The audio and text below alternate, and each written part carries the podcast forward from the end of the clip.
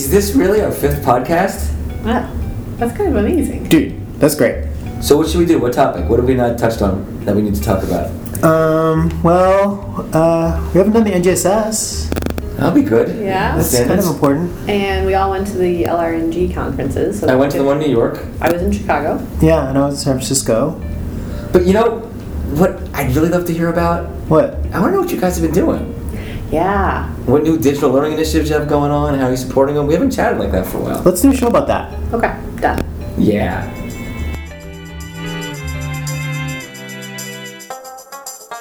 What does digital learning look like in a collections based museum? Find out now on Object Oriented, the podcast.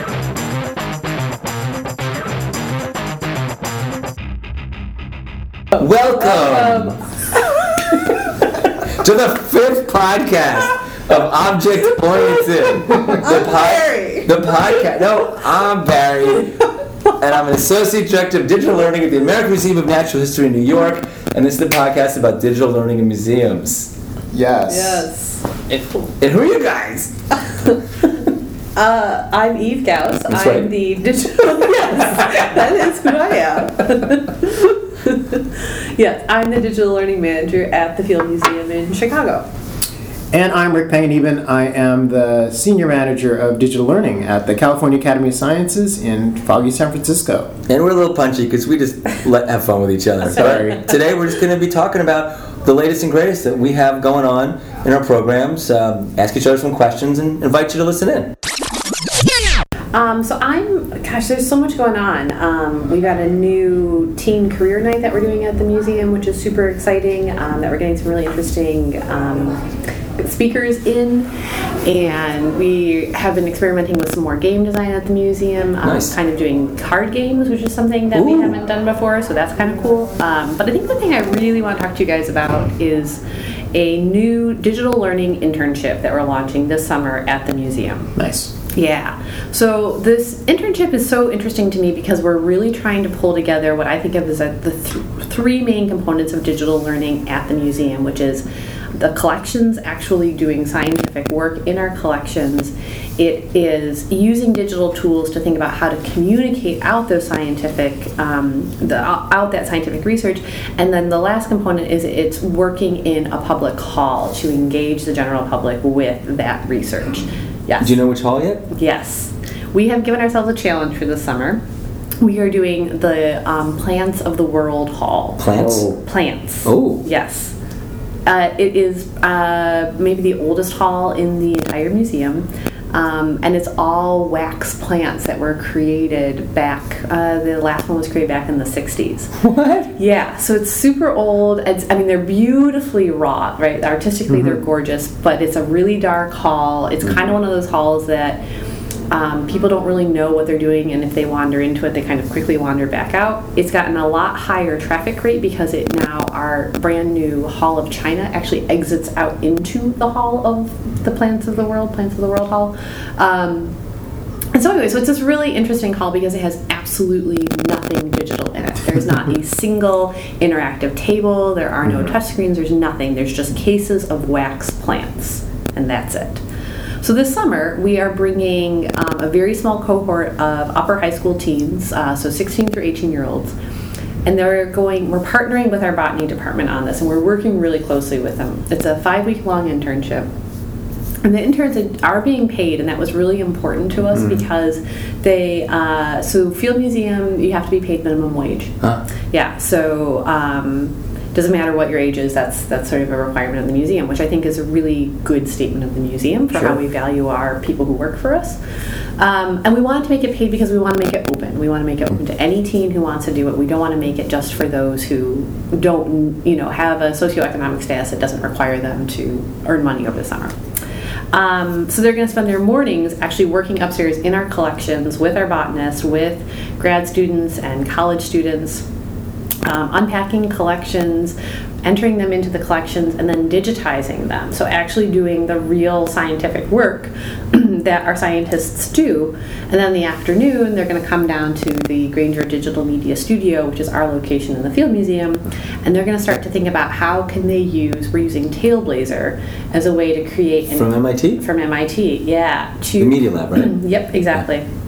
To create a um, augmented reality experience where they layer the information that they're working on upstairs over the plant, the cases Mm-hmm. in the plant hall. So, like, I would go into that hall with my uh, app, an app just for this experience. Yep. And then I hold the phone up. Yep. And when I go to one of the plants, give me an example. What might a plant be there? You know? Um, so like ferns.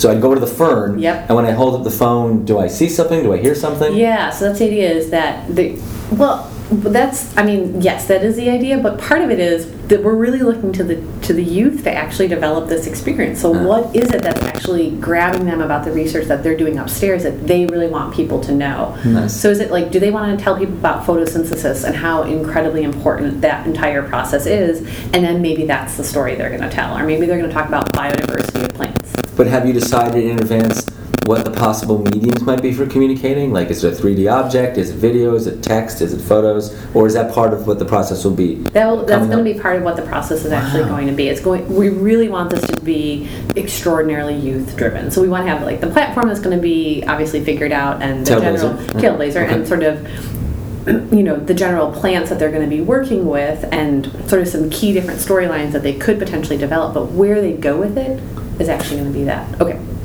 And I mean, it's really ambitious. I mean, it's a really, really cool idea. Um, I'm wondering how you're going to uh, recruit. Youth that are open to all those challenges? Because it sounds like there's a variety of things you're going to have to do as well as a fairly truncated time to to kind of produce something. Are you looking toward science oriented kids or kids who have some like game design background or um, a diversity like a team approach So we're looking for a team approach. So Okay. that's the thing is the idea is that you we're going to have some. We said that they could either um, submit a video, like a two minute video about why they want to be in the program, Oh. or they could do an essay. So we're already trying to be like, okay, depending on what mode you're most comfortable in. So we're hoping we're going to get some teens that are more artistically inclined, and that's really why they're there.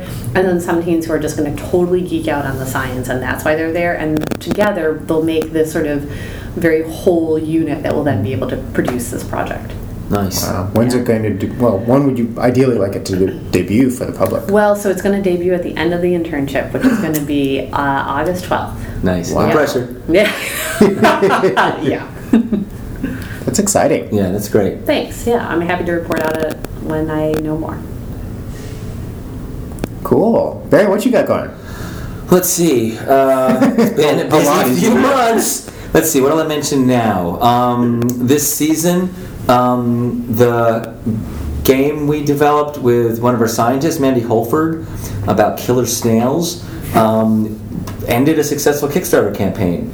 Um, they ran the campaign. That's Mandy and, her team, uh, Killer Snails Inc. Um, it's a wonderful deck building game, and it got funded at 250 percent. That's amazing. Very exciting. So that was that was lovely. Um, our other game, our, our, our mobile game, Micro Rangers, um, uh, has been uh, featured uh, in April at a, a. It's not called the Micro Rangers Day, but it was a day called um, Game On Micro Rangers competition, where we invited families to come in and play all day and win prizes. And it was really an opportunity to kind of aggregate people playing the game, so we can learn more, and we did about who's playing the game and why, so we can really understand what it means to use games in the museum. Um, and we also released uh, Dreams of the Hidden Child, the augmented coloring book that we made for our oldest Hall Eve.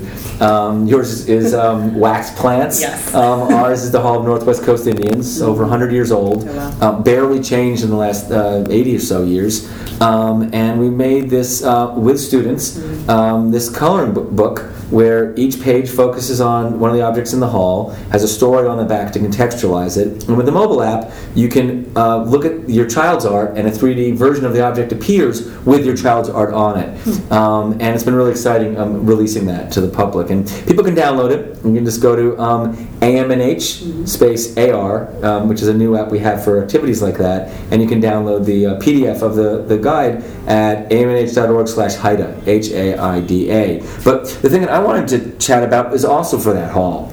um, that we've been developing. And uh, keeping in mind, so when we're talking about this hall, we're talking about cultural education. We're talking about what does it mean for contemporary natural history museums to deal with our legacy of, of cultural halls, which largely focused on others, on indigenous populations, and um, has its own challenging political history, but at the same time are these incredibly important, remarkable collections. Mm-hmm. Um, and so when visitors come into our hall, we want them to understand some really basic things. You know, when, when people go into our dinosaur halls, yeah, they might go in and be thinking about Jurassic Park. They might be thinking about, you know, another dinosaur movie. But they do know something about dinosaurs, and then they learn something new. So I think of them being at like a, kind of a, a one when they go in, and they get to a knowledge point of two. But when people go into a hall of Northwest Coast Indians, they think they know something, but it's wrong. So I say they go in as like at a negative one. But if we can just get them to zero, that's good. but one would be better. So what don't they know? They come in and they see stuff that's connected to Native American peoples, and they think they're the ones in the United States. And well, actually, some of them are in that room. Most of them are Western Canada. Um, they think these communities are dead, um, that they've been culturally extinct. They think that um, some people think they're from the time of the dinosaurs, which is some confusion there at a number of different levels. Um, so there's some very basic things that we want to teach folks, but there's almost no labels there, um, and there's no context for it. So one of the things we started thinking about for experimenting for this hall was how do we bring in contemporary um, relevance for people and connect them with real people. Um, we can't bring people down. We're, we're, on the, we're on the Atlantic Ocean. This is a community from the Pacific Ocean. And when I was at Museums and the Web last year, um, I learned about telepresence robots, which I never heard about before. But then when I researched it, I realized, oh, it was in this TV show I saw, and that TV show. Uh, and there's now one sitting right next to me in my office, my little office. I have a little robot next to me. I have, I have a new roommate. And what we've been able to do with this robot um, is bring it into the hall and give uh, members of the communities on the Northwest Coast access to it at scheduled times, and they drive it around. So if you come to the museum at certain times, you'll walk through the hall. Maybe you're there to see the hall. Maybe you're heading to the IMAX theater or to the bathroom. But this this bright screen on wheels rolls up to you and says, "Hi, what's your name?" And you Yeah. say, I'm Eve. and I go, Hi, my name is so and so. I'm here on Haida Gwaii in the Pacific Ocean. Where are you from? And you say you're from Italy or you're from Mexico, you're from Yeah. Chicago. And suddenly you're no longer amazed by this weird machine that just rolled up to you. You're connecting with somebody. Yeah. And so what they're able to do is essentially be um, virtual tours. We call it um, the video um, the the video bridge guides. So these video bridge guides are essentially virtual guides who roll up to you, make a personal connection, and then say, "Would you like to come with me? I'd like to show you some objects from my community." And you're like, "Well, my movie's not for another half hour." Okay. And then they go off and they leave the main corridor, go off to this little co- um, alcove, and then say, "Oh, those masks look interesting. Tell me about the masks, or or um, that puffin sculpture. What's that about?" And what we found from our statistics is that people are spending nice dwell time as a result during the experience. They understand that these people are alive, and of course they do. They're talking to somebody who's from the community. They understand that the um, objects from that hall are from these communities, uh, and those we, we're getting them not only from a negative one to a zero, we're getting them to a one. But more importantly, we're using these digital tools to create this very surprising, unexpected, um, awesome uh, um, experience that they'll be able to take home with them and remember. And anytime they come back to that museum, they come back to our museum, or they come back to the hall, that telepresence robot might not be there, but they'll remember what they learned about when they were there. Wow. How did you make the connection to the community to actually get those Mm-hmm. those volunteers to be guiding those tours or experiences? So, um, two years ago, when we started thinking about how to re-engage the public with that hall, we started thinking about which communities we were connected to and who might be partners who had the resources to connect with us. Haida Gwaii is an island um, just off of Canada, um, outside uh, British Columbia, just south of Alaska, and there's about 4,000 people who live there. And they have a Haida, Haida Heritage Center there, and they have a Haida Gwaii Museum there. And Haida have lived there for 10,000 years. There's, there's evidence of that there. Um, so it's a long time uh, uh, community there, and this museum is, is their space to talk about their community. But to get to Haida Gwaii, you have to take a private boat. Oh, wow. To get to Haida Gwaii, Yeah. you have to fly there. So for them to ha- get to connect with Ah. an, an, a broader audience is interesting for them, and they've been so supportive to experiment with us and see what this could look like. And we actually play with having a telepresence robot there, Ah. so people in our museum can drive around their museum. They can turn left and look at their totem poles, Yeah. look forward and see their contemporary art, turn right and look out the window and see the beach and the Pacific Ocean on it. Oh my gosh. And I mean, there's so many things that are uh, possible applications of telepresence robots. I mean, I've always seen them as like, I ca- I have to stay home. Uh, most days of the week because I have an aging parent that I'm take caring for, but I don't want to quit my job. Or you're a sick kid, I have a sick you're kid or whatever. Yep. But I can go to work. I can take a meeting. I can take, and, and that's the context that I've seen. Or Yep. salespeople or whatever. They don't have to. They can just deploy other salespeople on the floor. Um, this is the first time I've heard about it as something that, like, uh, in a pub, semi-public space, lots of people would get a chance to interact with. What's the um, what's the time scale between them going, what the heck is that, to sort of putting that in the background and, and experiencing the the the cultural stuff that you want them to get to? Is it like a minute? Is it like Oh, It's a great question. You know, our big concern was that people would be so distracted by by a screen controlled over the internet on Yeah. wheels that they would never get past that to deal Yeah. with the content. But what we found is people get past it right away. Mm-hmm. We did so many evaluations with scores of people, maybe even hundreds, I could say, mm-hmm. um, where we listened to everything they said. Mm-hmm. How many questions were about the robot? Like how do you mm. control it? Yeah. How many were about the person? And mm. how many about the culture? And the questions about the robot were, were infinitesimally small. We were shocked at the low number of questions compared mm-hmm. to talk to me about the objects, talk to me about your community, or talk to me about who you are. So we find that the sexy factor of the robot is what attracts people mm-hmm. and gets their attention. Mm-hmm. But once they make that human connection, the only questions they ask about the robot is because they care about the person. Like, where are you controlling the robot? You know, where, where are you sitting? Um, and that's that's a win-win. Yeah. Hmm. That's great. um, in, in within your institution, how much of a, a, a process of buy-in did you have to do? Because I would imagine there would be all these questions from your from your docents, from your security, from Yeah, This is potentially a very disruptive technology, Yeah. but uh, th- there, there's nothing. There was never in the way for it. For how do I say this? It didn't disrupt anything. The, the the curator for the hall was so excited the first time he heard about it. The head of communications experienced it at the Museum of the Web's conference the same time I did, and hmm. she's like, "This looks really interesting." Um, security guards love coming over and seeing what's going on, interacting with it. Hmm. They, I was the guy with the robot for a few months, and the guards would come up to me and say, "When do we get to see the robot?" I heard it. You brought into that elevator, and I wanted to see it too. Right? So people have been so opening and accepting of it. Hmm. So it's, it's been great. So so I, I've been going on a bit. So Rik, let's hear about you. What what have you been thinking about? Uh, yeah, there's a lot going on. Um, it's been, at some degrees, it's been all games all the time at our institution, which has been really exciting. Um, when I first started uh, a little more than four years ago at the academy, like that was my first project, was developing an augmented reality game with middle schoolers in the local uh, uh, preserve, a nature preserve. Um, and uh, since then, we've just kind of continued to ramp up our, our, our investment uh, in terms of person person time and youth that we're working with on thinking about science games. And uh, this has really been a year where we've kind of gone big in terms of game jams and bringing in youth to make games. Um, I have one uh, one group of kids that's all they do is they come to the academy and they think about science games and they make science games, um, and they're really our resident experts. So whenever we have questions, we like go to those kids and say like, "Hey, does this game is this game fun?" Or you know, our exhibits guys know like they can just call on me and bring in some kids to come play some games. So I'm really excited about that stuff. Can I ask about that? Sure. Uh, is it are they doing it in a program setting, or you give them a space and they just come in and on their own they're designing games? It's a program. It's a program setting where they come in and they have particular uh, challenges or, or uh, objectives they're trying to meet. Where we're saying, oh, we have a new exhibit that's related to color of life. Uh, we want you to go down the exhibit and come up with three game ideas, and you're going to use this game platform to try and uh, develop uh, some games around it. And you have a month to do it. But I'm actually uh, uh, the thing I'm most excited about right now is uh, later at the end of summer, early in the fall, we're going to be launching our first um, adult uh, or a professionally uh, uh, sponsored um, game um, that I'm not going to say right now, but it will be released very soon. But it's essentially an eco literacy game where that is going to be web based and it's really geared toward teachers to use in the classroom when they're teaching particular units um, uh, related to either food systems or uh, uh, water systems or uh, different agricultural technologies.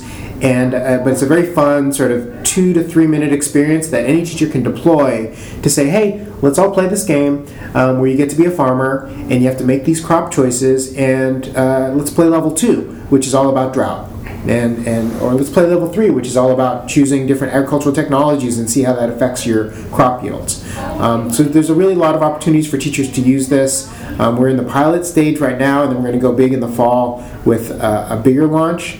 Um, so the game I'm excited about, but I'm also excited about how we got to it, which was it was the end of our. I don't. Do we talk about the? Uh, we were involved in the climate game jam last year. Yeah, I don't think we Yeah, talked about it think on we Object Oriented. Yeah. Yeah, so we were involved in the National Climate Game Jam, and we had a group of professional game developers, five groups of professional game developers who came and just made prototypes uh, at the at the end of a weekend, and we liked all of them, but one of them in particular I thought was like this could really change the the the um, impact of some of our educational modules. So we worked with them. I worked with them over the course of about six weeks to have them take their game from the level it was at at the end of the jam to something that we can put in front of teachers. And now we're now we worked with them. We gave them some money to, to incentivize their work, and uh, now it's going to be out there. So That's uh, great. That's wonderful. really being able to like quickly prototype something, see the ones that we liked, and then put some money on the table so that people who already care about it can then bring their work to market. Um, uh, really exciting. Did you ever have any? Did you have any outcomes like that when you did the game jam? That something from it might have legs to move forward? Or was that an unexpected outcome? It was a hoped for outcome, Mm-hmm. but we didn't. We we also knew that it was possible that we get five just okay games. Yeah. And uh, can you say more about how you're planning to uh, make educators and teachers aware of it as a resource? Do you have existing networks you're tapping into? Or do you have Yeah. something new? Yeah, I mean, we have, uh, as you can imagine, we have a, a tremendous uh, inreach into uh, particularly the Bay Area and Northern California, to, um, but also to um, teacher networks all over Calif- uh, all over the kind of Western Seaboard. Um, and we have a whole set of already we're kind of known for our kind of environmental eco literacy modules. So this is just another option set that we're adding along with videos and lesson plans and activities. Here's a game you can play, and it's associated with particular modules that we're releasing. But we're not saying you can only use that for that. You can use it for any number of other ones. And we're actually working with teachers right now who are giving us ideas about other uses for it that we hadn't anticipated. Well, that's exciting. Can't wait to see. It comes out when? Uh, we're shooting for uh, August. That's great. So you guys, you guys have both something As coming in a busy August. summer times. Yeah, Yeah. that's great. Well, good luck, you guys. Thank, you.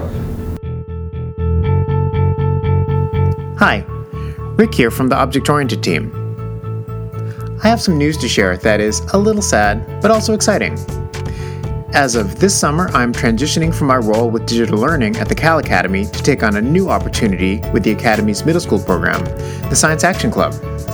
It's very exciting, but it does mean that I'll have to discontinue other projects, including participating in this podcast. As a result of this, Eve, Barry, and I have decided to cease production of Object Oriented. We've had a blast putting together these episodes and appreciate so much the encouragement and support we've received from our listeners over the past year. In particular, we want to thank Elizabeth Merritt for her awesome contributions to our show, and definitely encourage you to subscribe to Dispatches from the Future of Museums. Of course, Barry and Eve and I will continue to share our work, insights, and news on our respective sites, mooshme.org, digitalfieldnotes.com, and rangerrick.com. Please keep following us there and let's keep the conversation going about digital learning in collections based museums. What does digital learning look like in a collections based museum? Find out now on Object Oriented, the podcast.